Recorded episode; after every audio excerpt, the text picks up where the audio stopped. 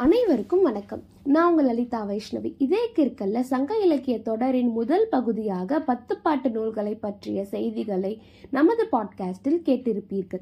இப்பகுதி சங்க இலக்கிய தொடரின் அடுத்த பகுதியாக எட்டு தொகை நூல்களை கேட்போம். எட்டு தொகை நூல்களை விரிக்கும் நூற்பா? நற்றினை நல்ல குறுந்தொகை ஐங்குறு நூறு ஒத்த பதிற்று பத்து ஓங்கு பரிபாடல் கற்றறிந்தோர் ஏற்றும் கலியோடு புறமென்றும் இத்திறத்த எட்டு தொகை. இந்நூற்பா எட்டு தொகையில் உள்ள நூற்பெயர்களை குறிக்கிறது. எட்டு தொகை நூல்களை அகமென்றும் புறமென்றும் அகப்புறம் என்றும் பிரிக்கலாம்.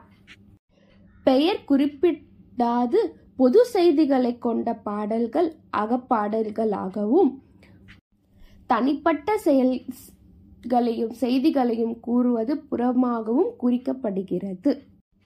குறிப்பாக காதலை அகம் என்றால் வீரத்தை புறம் என்று கூறினர்.